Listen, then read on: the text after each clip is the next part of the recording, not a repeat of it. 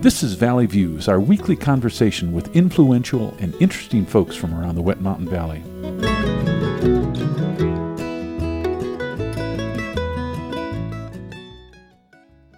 Today we're visiting with Heidi Clare Lambert, who's well known across the valley as a fiddle player, and she's a fixture at the High Mountain Hay Fever Bluegrass Festival. Today we're going to be talking about a couple of her interesting projects. Heidi, welcome to the program. Thank you. It's great to have you here. Uh, are you playing a lot these days? Oh, here and there. Uh, actually, a lot at home mm, by myself and, of course, with Ron, but not a lot of touring right now. It is winter. It's uh, it tends to be sort of a slow time, and it's a good time to recharge and learn some new uh, new things. So, who are you listening to these days? Oh, that's a tough one. You know, it's a funny thing. I don't listen to a lot of music these days both Ron and I have so much music in our heads. kind of, but I've been playing some classical, uh, uh, some Beethoven and and um, some Bach, a little bit of Mozart, and those. So those kind of go through my head a lot, and the particular versions of, of the the players that I learned it from way back when. Yesterday, I listened to a little bit of Jesse Winchester, who I adore. We just played Jesse Winchester on the radio this morning. Oh, he's, he's, he's, a good one. One of our favorites, and there's a good uh, tribute album that we play off of some with other folks doing his songs. So, how did you come to be a fiddler? There's a lot of instruments out there. You could have uh, landed on many of them, I suspect. I could have. Good point. I have uh, five siblings, and each of us were allowed to choose the the instrument that we preferred. And the fiddle or the violin was not taken. And I just thought it was, I always thought it was beautiful. And to this day, it, it kind of gives me butterflies just to look at my instrument. I, I, I really, I just love it. I mm-hmm. love what it looks like and, and also the, the potential that can come out of it. Now, when I think of your style, you have a very down home style, uh, sort of an old old style. At least that's what I've heard. How, how do you hear hear your style? I don't know that I do. I, I know that I found my voice with my with my fiddle quite a long time ago, actually, and I have a a real openness with that, which I think is crucial. But I, I guess it just needs to be open, and that might be the only word, maybe honest. But that is not really that descriptive because because to me, music has all the emotions. It has it has humor so sometimes humor is mysterious or deceptive, but to me, it's it, I just I love using all the palettes, all the colors in the palette, um, every shade, every crunchiness to incredible smoothness, and to everything in between. Fiddlers have very different styles. Uh, Darol Anger, for instance, can make that thing talk. He has he has a certain style. He can kind of go all over. Other people are very sort of straight ahead, I would guess. Are there any fiddlers that were particular influences you, of, for you? You listened to them on record or you heard them heard them live? Yes. An early influence, two early influences for me were Alasdair Fraser, who's a Scottish fiddler, and that's I, I think where that crunch really came mm-hmm. from because that certainly before that I played mostly classical a little fiddle on the side, but mostly classical. So crunch was not something that you that you strove for. I mean, occasionally for double stops and things, but basically we wanted s- smoothness.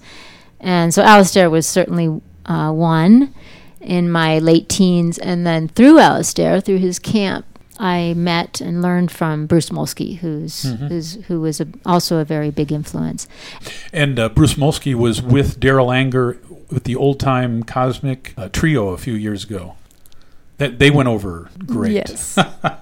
yes. Now, let's talk a little bit about a couple of things you've been involved with. You were the Hellman visiting artist within the Department of Neurology at the University of California, San Francisco, a, few years ago. What was that all about? Well, Warren Hellman, who is the founder of the Hardly Strictly Bluegrass mm-hmm. Festival in Golden Gate Park each year, ended up offering to fund a visiting artist program at UCSF. And unbeknownst to me, he recommended me for the this uh, program, and so they contacted me, and I thought they were confused, so I I threw the letter away. I thought they meant somebody else. There was another Heidi Clare Lambert out there. Uh, so I received it again, and then I realized, oh, it says Hellman there. Maybe that's why it came to me. maybe that's the maybe that's the link. So uh, the the basic premise is that there's a relationship between aging and and music can be a part of uh, easing that process or making it more successful. Yes, I, um, I think that's the most common, the most popular way we think about music, uh, especially with aging brains. And I- I'm I'm very passionate about bringing that topic to our thinking in a different way.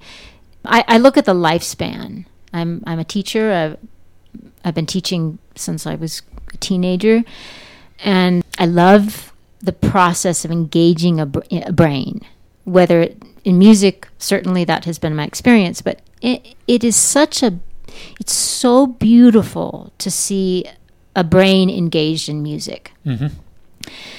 so um, my goal was to just talk about the the value of engaging our brains at whatever age so that we can age in in a in a healthier way So have you had a chance to uh, be involved with older folks in a uh, daycare setting and those sorts of things?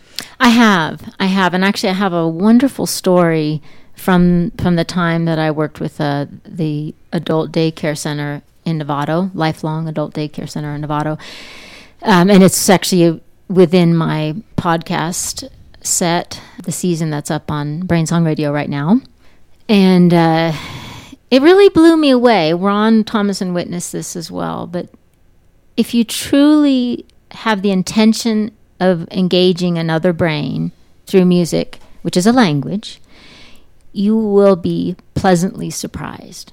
Doesn't always happen instantly, but if you just open up and give without expectation, you'll be very, very pleasantly surprised. We've had occasion to play at uh, retirement homes and that sort of thing. And some of the folks are pretty pretty advanced in their aging process, if you will. And we've heard from the caregivers that oh, that person hasn't been that in, engaged for quite a while. Uh, we tended to sing, sing songs from the 30s and the 40s that they knew in their back in their youth, and there's something very visceral about music. Uh, we all, we all know that. It is, and there is, and there's a new book out right now, um, the new Walter Isaacson book on Da Vinci, and I, I think it's a. I'm so, I'm so happy that he wrote that book. I love his his his book on Einstein is really really powerful as well because Einstein used music very directly in his in his creativity for his science. And uh, Da Vinci also, of course, he's an artist, but also a scientist. And at a time where science was was not separate from art, they were considered to be, and really until quite recently, they were considered to be part of the same the same thinking. But um, back to your point about but how it engages. If you can engage the the coming of age, the music that people listen to when they came of age, that tends to be really powerful. And what I found is if you use that as a facilitator, you can teach them, you can teach people new music. You can engage them in call response and dance, and, and you don't have to always use things that they know as long as, and this is the single most, most important element, as long as you are truly musically engaged. You're not p- performing at them. You're using it as as it's as music is meant to be, which is a language. Now, there are many folks out in this listening audience who are aging. I include myself among that group. What's the best thing to do to uh, foster a healthy lifestyle or aging brain, if you will? Well, um, that's a great question, Gary, and I'm glad you asked it because during my two-year fellowship at UCSF, which is just just winding down right now, I've been involved in a neurology curriculum, and one of the things we do is we uh, observe when patients come in to be diagnosed. And because there is no cure, there is no treatment, meaning they can treat symptoms, but they cannot treat a neurological disorder. Mm-hmm. And so, what do they ask their patients to do? They ask them to diet, to to be be mindful of how they eat, so their diet. They ask them to move, exercise or whatever form, dance I would recommend because of course it incorporates music. And sleep. We all know that that's important. It's important throughout our life, but certainly as we age and, and take care of our brains and to s- engage our brains, to stimulate our brains socially. And all those all those tie in t- together, but the social part of it is really important as we age. We we tend to maybe be a little less, uh, you know, sh- you sometimes you can you can't get out as much, and so we have to maybe rely on those who can come to us. And and I, I think also community. I grew up in a really small community, smaller than than Westcliffe, and um, and very isolated, very very is- much more isolated than here. And as I think back, I'm so I'm just struck by how much we relied on each other uh, across the the age spectrum.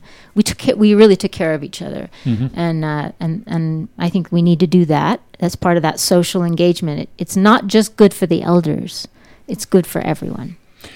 Very true. Let me ask a bit about your one of your latest projects, and that's Brain Song Radio that you uh, tangentially mentioned. It it again links aging and music. What what is the, the nature of that project? The goal of Brainsong Radio is to give the the public a way of thinking about their own brain health. Because of the things I just mentioned, there are those four ways that, in in general, that we can we can think about taking care of our brains, and um, music is is one that is is really fun, and I think all- it's very difficult to find someone who does not like music.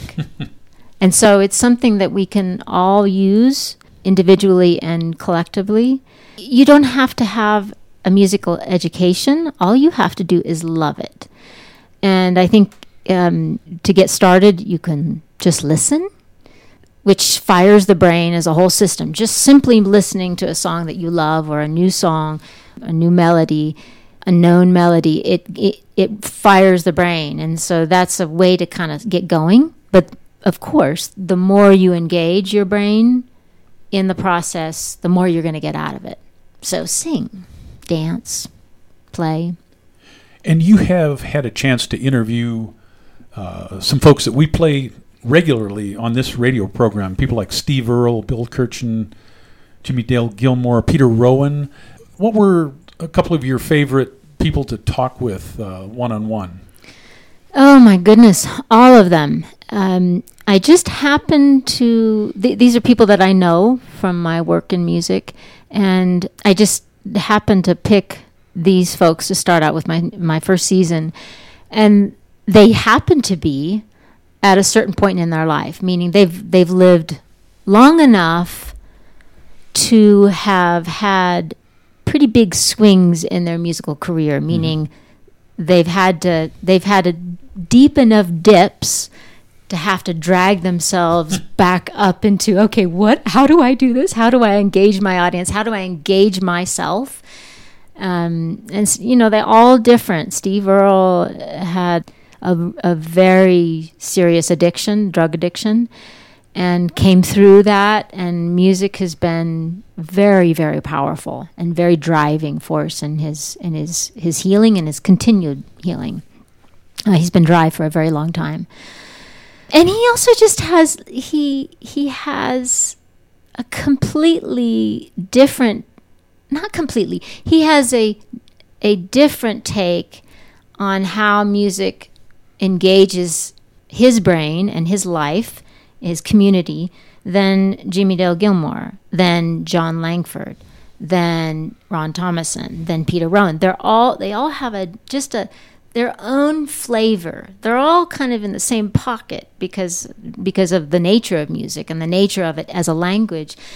but if you when you listen, you'll you'll notice there's a thread, and um, what I think is the, the most beautiful about each of the podcasts is the sense of openness that each person speaks to me um, and to the listeners um, about the process. Which of your interviews was the most surprising for some reason? Wow, I think probably. Well, that's hard. I think probably Peter Rowan. We tend to think of Peter Rowan as a bluegrass uh, musician, but of course he's done mu- he's done a lot of music. But because he grew up in in um, the Walden Pond area, and he he came at bluegrass from a very different place, and so when he engaged with uh, with Bill Monroe, it it was it was quite an interface.